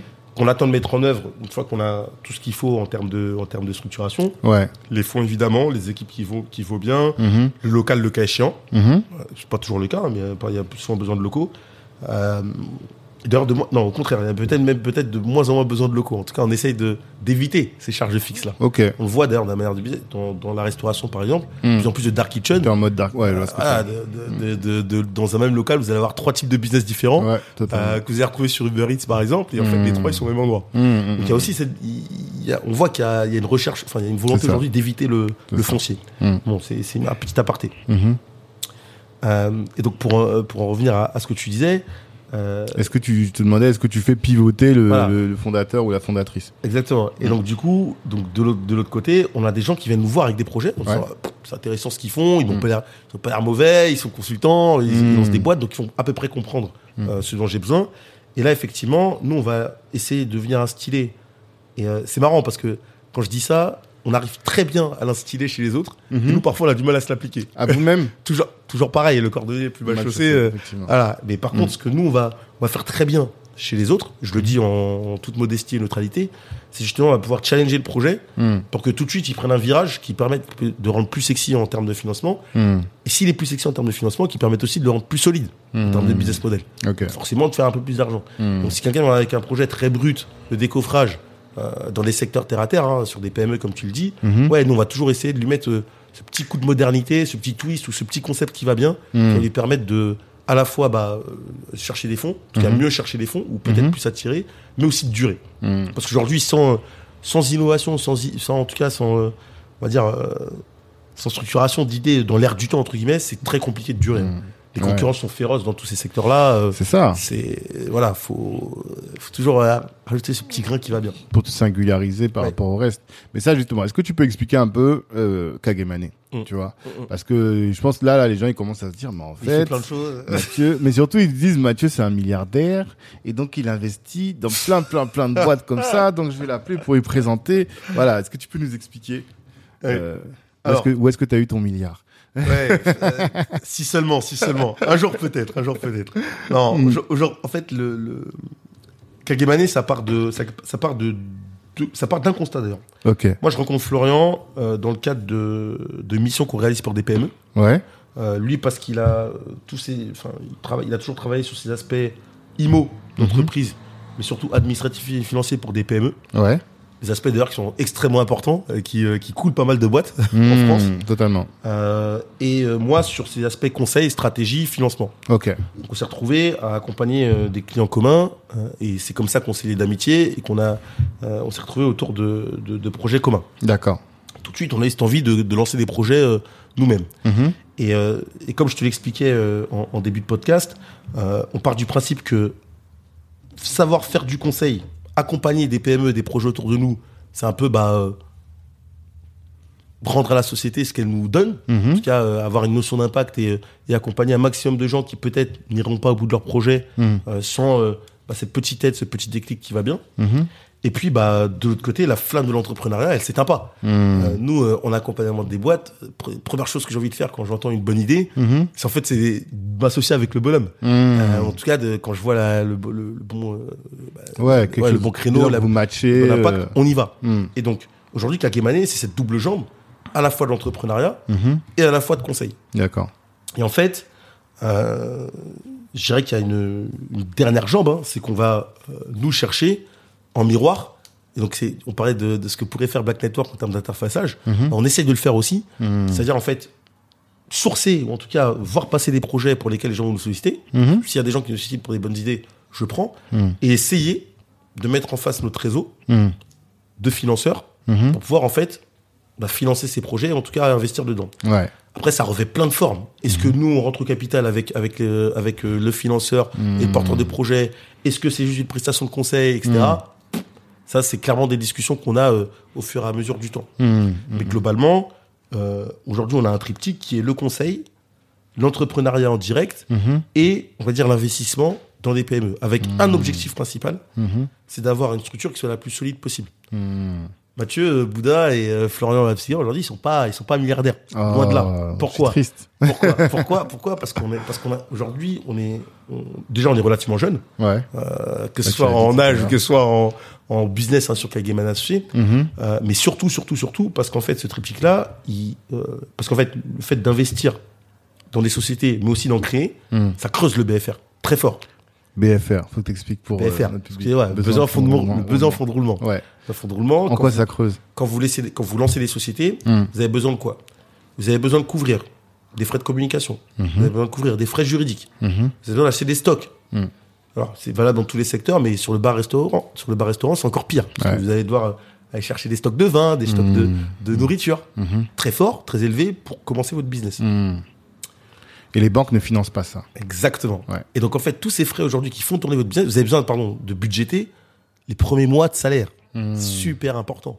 Ouais, Le des équipes. Même si toi tu te payes pas, euh, sûr, tes serveurs. euh, Au, au début, personne ne se paye. Le Ouais. dirigeant, euh, pardon, excusez-moi, le dirigeant ne se paye, les ouais, dirigeants ouais, ne se payent pas. En tout cas. Mais donc, le salaire, Mm. si vous comptez sur l'activité pour payer et couvrir les salaires, Mhm. c'est un problème. Mhm. Et donc, en fait, ces quatre points-là que je viens d'évoquer, Mm. c'est des aspects que les banques ne financent pas. Mhm. C'est censé être de l'apport, c'est censé être de l'argent que vous avez sur le compte Mhm. pour pouvoir le couvrir, qui va venir en levier pour ensuite faire du, financement bancaire. Et donc ce BFR-là, sur un projet, bon, on se dit, c'est compliqué, mais si j'ai des économies, ça peut passer. Sur la quantité de projets que tu viens de citer là, C'est un sujet. Là, je Et c'est- compte là. Et précisément l'objet de, des levées de fonds qu'on fait en ce moment Hum. via nos réseaux. C'est ce qu'on appelle du love money. Ouais. Love money, c'est les amis, les amis d'amis, Mhm. les proches, les connaissances. Mhm. Et là, pour le coup, donc, sur ces structures-là aujourd'hui, qui, encore, une fois, sur plusieurs secteurs, va faire du conseil. Le conseil, ça sert aussi à faire des rentes hein, Bien sûr. et à solidifier le, le, le- la structure globale. Hum. Va lancer des projets lui-même. Hum. Va aider à lancer des projets dans des secteurs terre à terre. Mhm. Évidemment qu'il y a besoin de cash, en Mhm. permanence. Et plus on a, plus on va aider de gens, plus on a, plus on va se positionner sur des projets, plus on va aller sur des fonds de commerce, Mhm. plus on va investir. Donc en fait, je vais te dire, c'est une, c'est une pieuvre aujourd'hui qui, qui, ont- qui, qui, peut se nourrir de manière infinie. Mhm. Et donc, tu parlais du premier, euh, premier milliard, on peut parler de premier, du premier million déjà. Déjà. Mal. Mhm. Ton premier million, il, il vient, à mon sens, hein, dans, un, dans, du, dans du temps PME, Hum. au bout de trois ans. Au bout de trois ans, c'est là où tu commences à te dire, j'ai lancé des business qui sont pérennes, Hum. j'ai lancé des business qui commencent à rendre de l'argent. Hum. Donc, on se donnera rendez-vous dans trois ans. C'est ça. Et, euh, C'est là qu'à Gamane, c'est en lancement là. ouais, c'est en lancement, ça a un an, ça a un an à peu près. Un an, un an et demi. Et pour l'instant, vous avez financé quelles activités Il y a Alors, BAB là où on est Ouais, actuellement. du coup, du coup, donc on avait aussi un bar à vin sur Conflans, euh, sur lequel donc, donc on a qu'on a ouvert pendant un an, qu'on ferme pour aller sur plus grand, Ok. Sartrouville, Mhm. euh, et donc qui est en cours d'ouverture. L'idée c'est de faire, euh, on parlait du bouillon tout à l'heure, bah, c'est Mhm. d'avoir un resto euh, avec l'esprit du bouillon Ok. euh, à. Sartrouville avec un aspect festif. Mhm. On pense que, on pense que y a un vrai intérêt. J'ai beaucoup bien mangé, bien boire, Ouais. m'entourer d'amis. Et bouillon, c'est aussi la fête Mhm. et prolonger un peu son repas, en tout cas un bon repas avec un dernier verre ou, ou un aspect un peu festif, ça peut marcher. Donc c'est ce qu'on va ouvrir à Sartrouville. D'accord. On pousse un peu le modèle. Et euh, la dernière fois qu'on avait discuté, tu m'as dit, moi, j'ai une expertise pour les fonds de commerce, pour trouver des fonds de commerce pas chers. Est-ce que c'est une astuce que tu peux partager avec notre communauté? Alors, je sais pas si c'est une expertise. En, tout, cas, en tout cas, à force d'en visiter, Hmm. et puis, euh, et puis euh, j'ai la chance d'avoir un associé qui, qui, a, qui a un vrai nez pour ça. On va pas se mentir. Ah. Et pour le coup, euh, c'est pas lui jeter des fleurs, hein, mais euh, Florent est très très fort sur le sourcing des, des fonds de commerce. En fait, on développe une, un, on va dire un nez et puis, euh, puis des connaissances sur bah, le repérage d'emplacement 1, euh, en tout cas la recherche de fonds, Hmm. euh, qui, euh, qui nous permet bah, d'avoir un certain nombre d'opportunités qui nous passent sous les yeux. Mais Je sais pas c'est une astuce. Ouais, c'est ça. Alors, je, je sais pas s'il y a des astuces, il y a plein, il y a plein de d'écueils à éviter. hein. Ok. Euh, sur, sur les fonds de commerce, on peut, on peut en parler très rapidement, mais l'emplacement évidemment joue beaucoup. Mhm. Euh, le, le- est-ce que vous, est-ce que vous achetez euh, le bail, le fonds de commerce euh, ou bien les murs? Mhm. Ça, ça paraît, ça paraît évident, mais il y a plein de vices euh, cachés qui peuvent apparaître dans un fonds de commerce qui font qu'en fait la valeur du fonds n'est pas celle que euh, c'est pas celle qui est, qui est indiquée Qui par, est euh, facial, ouais. par, par les vendeurs. Mhm. Euh, vous allez avoir par exemple, euh, et, là pour le coup c'est euh, c'est peut-être ça pour le coup c'est peut-être une astuce Mhm. euh, pour aujourd'hui rentrer dans un fonds de commerce, en tout cas lancer son activité, on pense, on pense en tout cas que le le meilleur moyen de rentrer dans un local et de lancer son activité, c'est acheter le fonds de commerce. Pas, pas toujours. Mhm. On peut pas, on peut acheter le bail, c'est le cran d'en dessous Ouais. en termes en termes de en termes de local. Et puis surtout, il y a des marges possibles, surtout post-Covid, où le secteur de, de la resto notamment, mais euh, bien d'autres, hein, euh, a fait que le marché des fonds de commerce aujourd'hui est très dense, Mhm. euh, que ce soit sur Paris, en Ile-de-France, partout en France d'ailleurs. Il est très dense? Ouais, il est dense. Il y a des opportunités, ouais. Ah oui, dans le sens où il y a des opportunités. il y a- ok. il y a un paquet Parce que d'opportunités. moi, quand tu avais dit dense, je pensais justement qu'on avait des difficultés Ah à non, non, accéder. non, Là, c'est l'inverse, non, là. non, non, il y a- des Ouais, vraies- ouais. il y a des vraies opportunités sur le Mmh. marché. Mmh. Et Qui dit opportunité dit aussi marge de négociation. Ouais. Et en fait, il y a plein de formats. Et ça, on peut en parler euh, directement sur, euh, sur podcast avec plaisir, qui permettent justement de rentrer dans un local, euh, peut-être avec des conditions négociées. Par exemple, la location gérance, Ouais. on oublie beaucoup. La location gérance, euh, ça permet bah, de rentrer dans un local en payant des loyers, donc permet de se tester, de lancer l'activité dans des conditions qui soient moins dures, Mhm. euh, financièrement parlant, pour le porteur de projet. Parce D'accord. que vous avez quand même le prix du fonds de commerce ou du bail en moins. C'est ça. Euh, vous avez euh, des options d'achat exerçables, vous avez des crédits vendeurs. Mhm. Un crédit vendeur, qu'est-ce que c'est? C'est acheter un fonds de commerce en payant des mensualités. Ouais. C'est un format qu'on connaît pas, Ouais. très peu, Qu'on utilise peu. qu'on utilise très peu, et pour lesquels en fait beaucoup d'entrepreneurs qui aujourd'hui bah, veulent peut-être pour des raisons X ou Y. hein. On a parlé de ceux qui étaient fatigués de, de- de leurs activités, Mhm. mais aussi ceux qui approchent de la retraite par exemple, bah, peuvent parfois souscrire parce que ça les arrange de pouvoir lâcher l'activité de percevoir une mensualité qui leur permet par exemple de finir leur crédit, Mmh. donc le crédit vendeur, c'est très bien. D'accord. Voilà. Ce que tu dis, c'est que euh, du fait de la crise sanitaire, aujourd'hui, on a encore plus de, euh, on a encore plus de, comment dire, d'opportunités qu'il y en avait auparavant de d'avoir accès à des modes de ce que j'appellerais de financement alternatif, un peu de des fonds de commerce. Absolument. En gros, il faut, il faut être extrêmement créatif. Mmh. Aujourd'hui, je pense qu'il y a, et c'est aussi nous ce qu'on essaie d'apporter avec le conseil. Hein. Mhm. Au final, je te parlais, je te parlais à la fois du conseil d'entrepreneuriat, il y a des passerelles qui se font. Ouais. euh, évidentes. Euh, on n'invente pas la roue. On va pas chercher des idées euh, là, en- après, avoir, après avoir dormi la nuit. c'est pas ça. Mhm. Tout vient de notre vécu. Mhm. Beaucoup de choses viennent de nos vécus. Mhm. Et, et effectivement, la débrouillardise, en tout cas, aller chercher un maximum d'astuces pour lancer son projet et faire avec les moyens du bord, Mhm. euh, ça permet euh, de, de- de réaliser ses ambitions. Mhm. Euh, et donc, faut pas se laisser abattre ou se laisser arrêter Mhm. uniquement parce qu'une banque vous a dit non. Euh. D'ailleurs, en moyenne, si je prends, si je prends l'exemple des banques, il faut au moins voir, il faut au moins voir deux, trois, quatre banques Mhm. avant d'être financé. D'accord. Donc ça demande quand même de la résilience.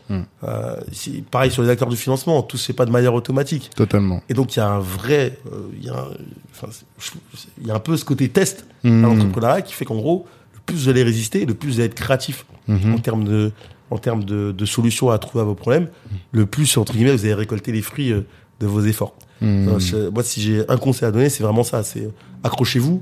Euh, Il y a des sociétés de conseil comme les nôtres qui sont là aussi pour aider ça, des sociétés à, à s'accrocher. C'est comme Mhm. dirigeant, bah, parfois, comme je disais tout à l'heure, hein, bah, se retrouve un peu seul face à son projet. Totalement. Après, on va pas se mentir, et je le dis de manière très transparente. C'est beaucoup plus facile d'accompagner un projet déjà lancé, même qui est sur une activité un peu réduite, et qui a le potentiel pour accélérer, que sur un projet en création. Mhm. Ça veut pas dire qu'on regardera pas les projets en création. Mhm. Loin de là. Mhm. Avec grand plaisir. Mhm. Euh, après, les, les, les- le, le réseau, il a ses limites. Hein. C'est comme pour tout. Comme comme va bien. Si nous, si nous, on à la recherche de fonds, c'est que c'est pas non plus automatique de d'en trouver. Bien sûr. Euh, pour autant, on, oui, on peut faire le maximum là-dessus. Et par contre, et je tiens à le signaler euh, aussi au micro, c'est que nous, on ne s'engage jamais sur une levée de fonds ou sur des garanties de sur la levée de fonds Mhm. parce que c'est des fausses promesses. Et ça, c'est pas possible.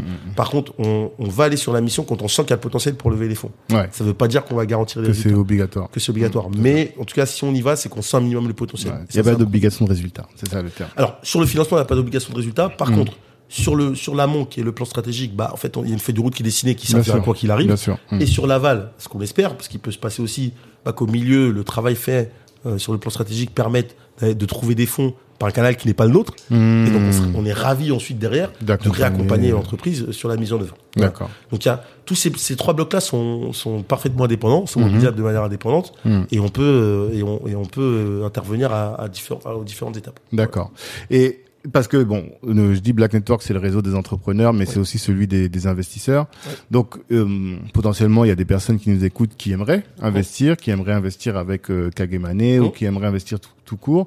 Euh, en termes de rentabilité, Mhm. qu'est-ce qu'on peut dire? Parce que si les gens vont vers les startups et l'innovation, c'est pas parce que c'est pas toujours par euh, fanatisme euh, lié à l'innovation. C'est parce qu'ils espèrent faire des multiples de x 10, x 50, x 100. Absolument. Mm.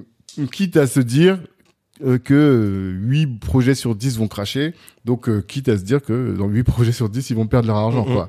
Maintenant, qu'est-ce que tu peux donner comme stat sur la- l'activité réelle, le, Mhm. le monde réel Est-ce que, euh, monde réel, on s'est compris, Mhm. est-ce que euh, c'est hum, les mêmes stats Mhm. euh, ou qu'est-ce que- qu'est-ce- à quoi est-ce qu'on peut aspirer, à quoi est-ce qu'on peut s'attendre en termes de rentabilité. Voilà, ces petites questions-là. euh, Ouais. Alors, faut, faut, faut pas, il faut, faut pas, faut surtout pas planer. Hein. On, on le voit aujourd'hui en France. je crois que c'est la moitié des PME qui meurent au bout d'un an, un an et demi. Ah, quand PME même. qui se créent, donc c'est énorme. J'ai envie de dire, est-ce que le risque est, est moins important sur une PME que euh, sur une start-up dans la tech hum. Euh, Oui, mais Ouais. oui, mais euh, et puis mais ça dépend beaucoup des secteurs. Aujourd'hui, la restauration, donc, on a beaucoup parlé des choses qui étaient super sympas Mm. dans le domaine, en termes d'opportunités, en termes de fonds de commerce, etc. Ça Mhm. reste un domaine très risqué aujourd'hui. D'accord. Pour, pour quelques raisons qu'on a, qu'on a expliquées, mais pas que. Mais pas. L'entrepreneuriat au sens large. L'entrepreneuriat au sens large, dans, dans- aujourd'hui risqué, la Mhm. restauration encore plus. Par contre, ce qui est certain, c'est que l'économie, euh, l'économie réelle, entre guillemets, comme tu l'appelles, Ouais. elle apporte des résultats très concrets. Mhm. Et donc, en fait, son, le, le reward, le ROI, il est super concret. Mhm. Il peut être très rapide. Ouais. Peut-être moins intense qu'un- qu'une startup dans la tech, mais j'ai envie de te dire que sur ces 8 projets là sur 10 où, où tes, où tes projets vont, vont cracher, Mhm. sur tes fonds de commerce, ils cracheront pas pour les mêmes raisons. Et puis j'ai envie de te dire, quand tu investis dans l'économie réelle, euh, tu as des choses tangibles dans lesquelles tu investis. Quand tu investis dans un fonds de commerce, c'est un actif Ouais, que tu possèdes. bien sûr. Parce que tu es investisseur euh, par equity, parce que tu as pris des parts. Hmm. Et donc, je trouve que le nombre de couches, le nombre de layers qui te permettent de faire de l'argent sur l'éco- sur l'économie réelle, si je prends une boîte de livraison, bah, j'achète des camions, euh, j'achète euh, Hmm. des contrats, euh, la valeur des actifs, elle est quand même un peu plus importante. Donc, il y a un vrai intérêt business, à mon sens, à diversifier et à investir dans l'économie réelle. Après, une question de conviction. Je suis investisseur, j'investis dans une start-up, euh, dans la tech par exemple. Je reviens hein, sur les startups de la tech, ça va être notre exemple et notre fil C'est rouge. ça, c'est notre fil rouge. Euh, c'est très bien. Il y, a, Mhm. il y a une vraie notion d'impact. Il y a peut-être un ROI extrêmement violent qui pourra, qui pourra, qui pourra se ressentir derrière. Potentiellement. Euh, mais il faut aussi avoir cette notion d'impact pour les, pour les PME et pour des secteurs comme, euh, comme nous, on va, on va accompagner avec la Game Mhm. Pour le coup, la création d'emplois est extrêmement importante. La création de richesse est extrêmement importante. Euh, la circulation d'argent est extrêmement importante. Mhm. Donc on développe des choses. Moi, demain, un investisseur vient me voir en me disant voilà, euh, c'est très bien ce que tu fais. J'aimerais bien que euh, tu ailles investir dans tel ou tel endroit où on manque aujourd'hui de restaurants, euh, de bars, où on manque de structuration sur nos boîtes de livraison, etc. Mhm. Enfin, tu le vois bien, les boîtes se crachent en un an. on a un sujet d'emploi, etc. Mhm. Avec grand plaisir. Avec grand plaisir. Et là, pour le coup, c'est, à mon sens, de l'argent bien investi. Ouais. Quoi qu'il arrive, il n'y a, a pas de bon investissement, à mon sens. Mhm. Il y a un investissement de conviction. Ouais. C'est est-ce que je suis à l'aise avec mon investissement? Est-ce que mon- je pense que mon investissement sert?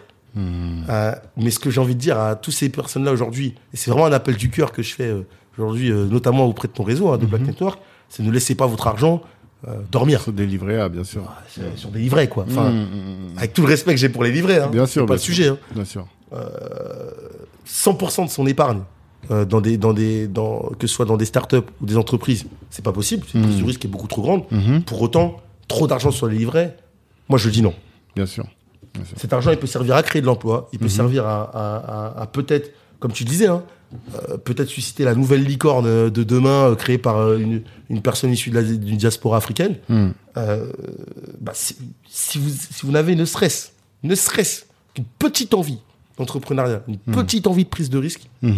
Il y a des gens aujourd'hui pour vous mettre en face des projets, pour vous mettre en face des choses structurées, Hmm. pour s'il y a besoin, si le projet intéresse, structurer, remettre une couche de structuration pour que le projet soit viable Hmm. et, entre guillemets investissable. Ouais. Donc allez-y, Oui. appelez-nous en fait, Ouais, ouais, ouais. appelez Tanguy, appelez-moi.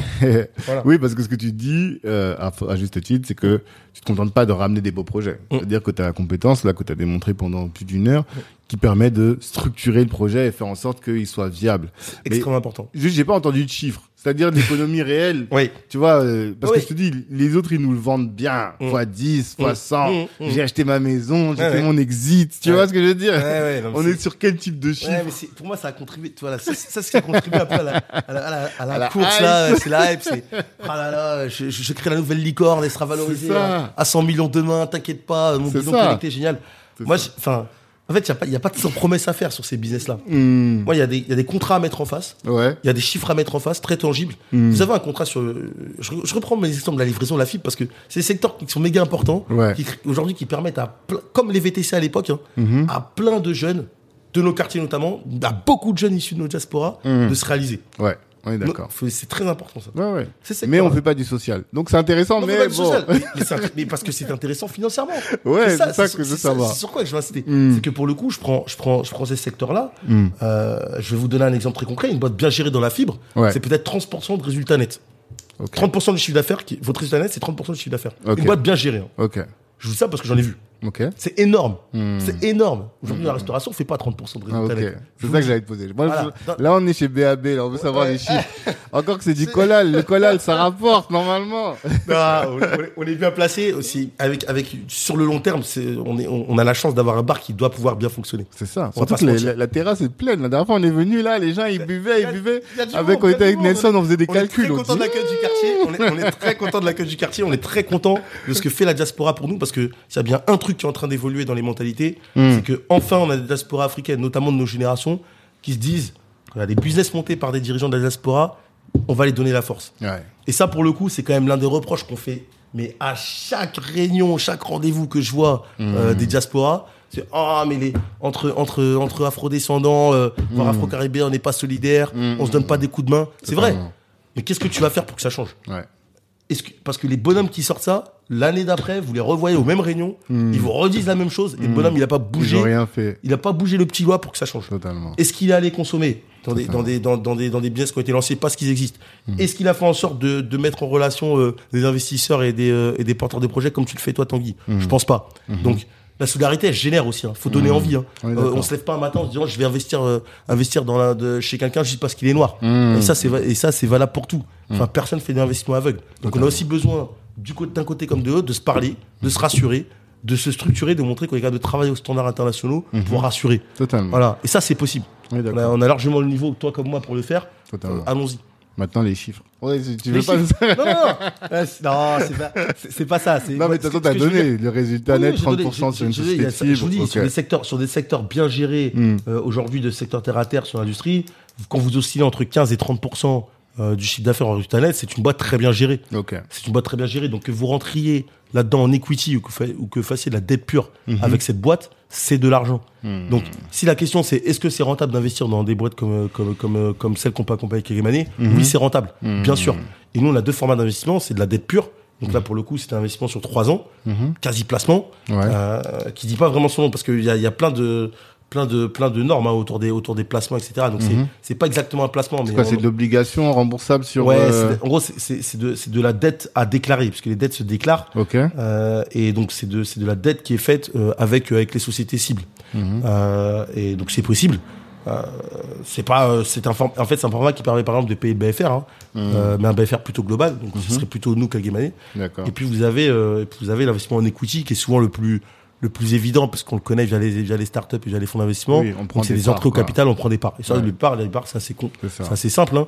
Euh, nous, euh, ce qui est très important, c'est de bien baquer ça. Mhm. Parce qu'évidemment, euh, euh, les business ont plus de chances de mal se, mal se terminer que, que, de, que de bien, se terminer. Totalement. Euh, et donc, c'est à la fois des statuts bien euh, rédigés, Mhm. mais aussi un pacte d'associés.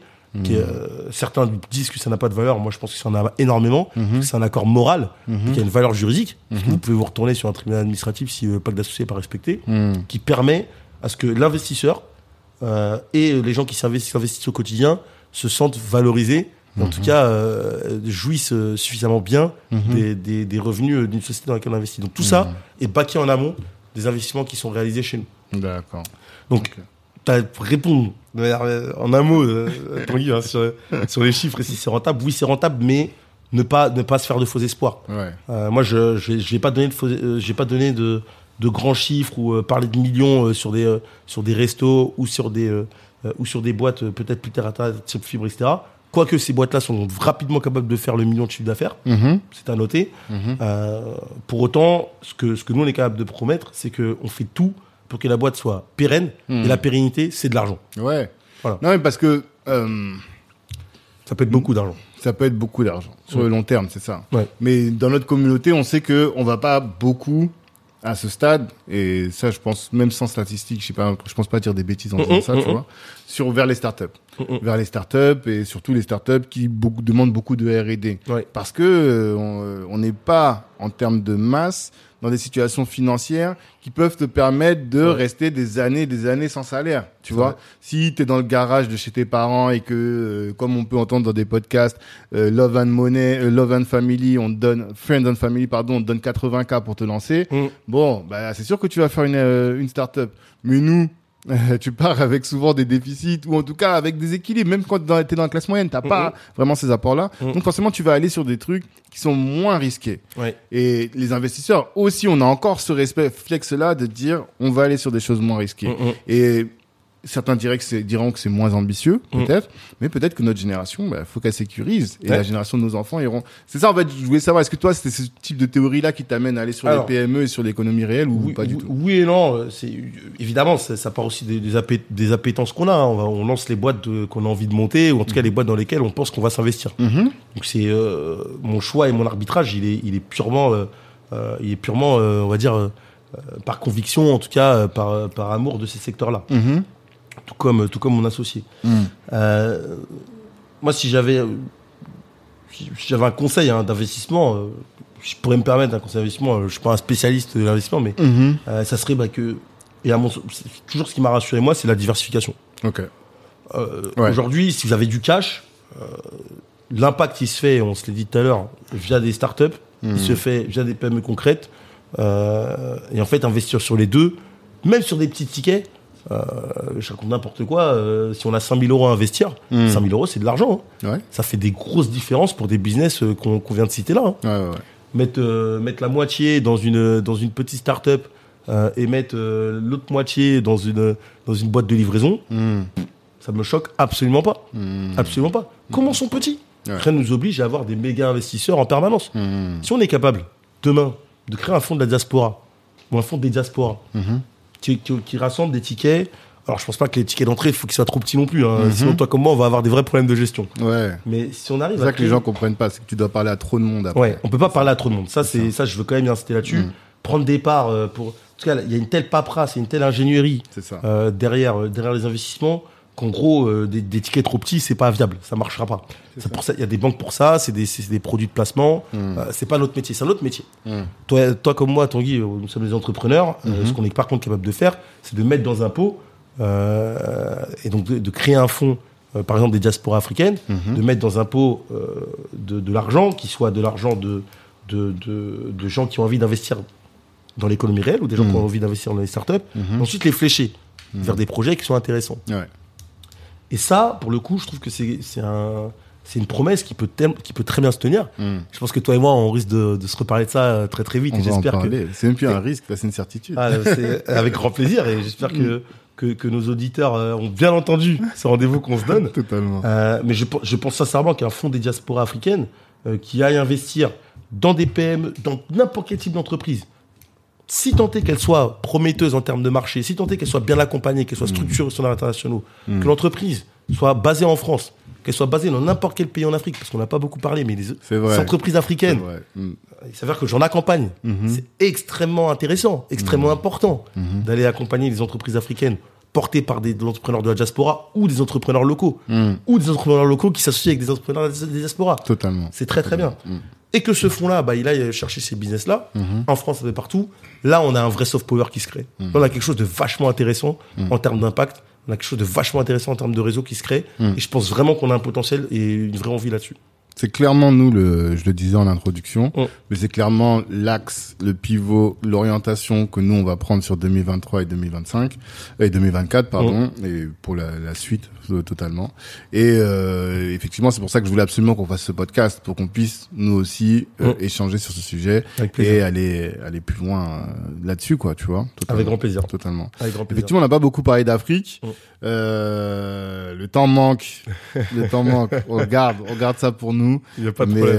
euh, c'était bien qu'on aille au fond des choses Oui. aussi sur euh, le, le sujet des PME. Bien sûr. Et pour nous qui sommes ici, peut-être, bah, de toute façon, en réalité, on commence ici. Parce que faire des choses sur le continent africain, c'est bien, mais il y a aussi des besoins ici, Bien dans sûr, un premier bien temps. sûr, bien Donc, sûr. euh, tranquille. Et on va faire des choses. Faisons. faisons. Avec, grand plaisir. Je te dis, Tanguy, euh, tu vois, c'est un plaisir d'échanger avec toi déjà. Plaisir partagé. Et puis, euh, et puis voilà, je trouve que ce que fait Black Network, euh, par rapport à peut-être d'autres initiatives que j'ai pu voir passer, hein. Mhm. Euh, là on est sur des initiatives extrêmement opérationnelles, extrêmement concrètes, rentrer dans le dur euh, de, de ce que peut être l'entrepreneuriat notamment, euh, les financements, le réseau, le, le business hein, du. Totalement. C'est ce qui va, c'est ce qui va solutionner beaucoup de nos problèmes. Mhm. Le plus on va être concret, le plus on va être opérationnel, le moins de temps on va passer sur du blabla.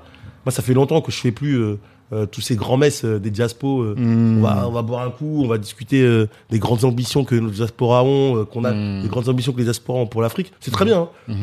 Généralement, les, les discours qui s'y tiennent sont vachement intéressants.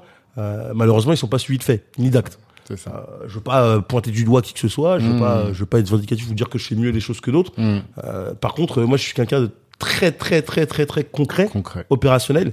Et donc, euh, moi, je donne vite rendez-vous derrière. hein. Ouais. Très, très vite. T'as vu, on Voilà. s'est vu il y a quelques, combien, 10 jours Il y a même pas dix jours. Même pas 10 jours, Voilà. là on est là et on va se redonner rendez-vous très, très bientôt. rapidement. Très rapidement. Voilà. En tout cas, je te remercie pour euh, ton temps. Merci je te remercie pour euh, ta générosité dans les, les conseils, dans le, les, les astuces et ton expertise que tu nous as partagé, t'as- Avec plaisir. à- que ce soit à nous, à moi et aussi à notre audience.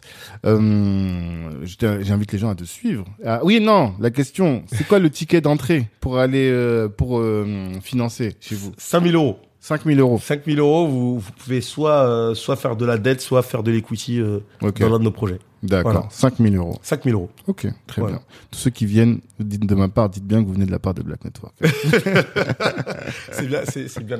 C'est bien C'est amusé. ça. En tout cas, avec 5000 euros, vous pouvez participer à financer l'économie réelle sur Mm. des choses concrètes. Mm. C'est ça. Ouais. Et moi, je serais ravi, euh, Tanguy, de et euh, effectivement bah, euh, accueillir, accueillir des, des gens qui souhaitent investir, Mhm. mais aussi des entrepreneurs de notre diaspora Mhm. euh, qui ont besoin de conseils sur leur projet, des gens en cours qui veulent accélérer Mhm. ou euh, sur des projets qu'ils souhaitent lancer. Mhm. Euh, pour nous, c'est euh, c'est un tout petit peu de temps, Ouais. euh, mais euh, mais ça, me- pour le coup, c'est une vraie conviction et puis c'est une vraie envie. Mhm. Euh, passer euh, 20 minutes, 25 minutes parfois au téléphone avec quelqu'un, c'est peut-être le petit déclic qui va qui va qui va l'aider à lancer son projet. Donc je suis à la disposition de, de des gens. Mhm. oh, je, je mettrai peut-être un mail à disposition ou quoi que ce Ouais. soit et puis on et puis on avance comme ça. Ok. Voilà. n'est pas tombé dans l'oreille d'un sourd. Avec plaisir. Et je sais que le petit millier de personnes qui écoutent nos podcasts, notre podcast, pourra euh, dans ce dans ce millier-là, il y a des gens qui vont te solliciter probablement. À En disposition. tout cas, merci beaucoup à Merci. tous. euh, Je vous dis rendez-vous la semaine prochaine pour un autre épisode. Et d'ici là, comme toujours, revoyez vos ambitions à la hausse. Ciao tout le monde. À bientôt. Hello, hello. Merci d'avoir pris le temps d'écouter cet épisode jusqu'au bout. Avant de terminer, je voulais vous annoncer la création de la Cali Business Academy. Qu'est-ce que c'est que la Cali Business Academy? C'est un centre de formation dans lequel vous êtes formé par les meilleurs. Imaginez que Rokaya Diallo ou Harry Rosenmack vous forment à la prise de parole en public. Ou encore que Ibrahima Sissoko vous forme à entreprendre dans la tech. Ou que Olivier Laouché, euh, Christian Zella de Nofi vous forme à entreprendre dans les médias. Voilà un peu le type de programme que l'on vous concocte dans le cadre de la Cali Business Academy. Apprenez à entreprendre, certes, à vous insérer ou à obtenir des skills professionnels, mais en étant formé par les meilleurs. Ces meilleurs-là, vous les avez écoutés dans le cadre du podcast, vous les connaissez dans la communauté et ils sont là à votre disposition pour répondre aussi à toutes vos questions. C'est c'est ce centre de formation pour le découvrir. Eh bien, ce que je vous invite à faire, c'est de nous suivre Black Network sur tous les réseaux sociaux, d'aller sur notre site internet aussi, de vous inscrire pour recevoir notre newsletter. Et là, vous serez informé régulièrement des différentes sessions de formation en présentiel ou à distance que nous allons organiser.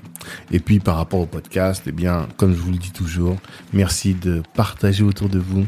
Vous avez sûrement dû euh, considérer que ce que vous avez entendu vous a édifié et pourrait intéresser un de vos frères, une de vos sœurs ou un de vos contacts. Eh bien, si vous partagez, si vous commentez sur euh, Apple Podcast, ça va nous aider à faire grandir le podcast et à toucher un maximum de monde. Merci pour votre attention.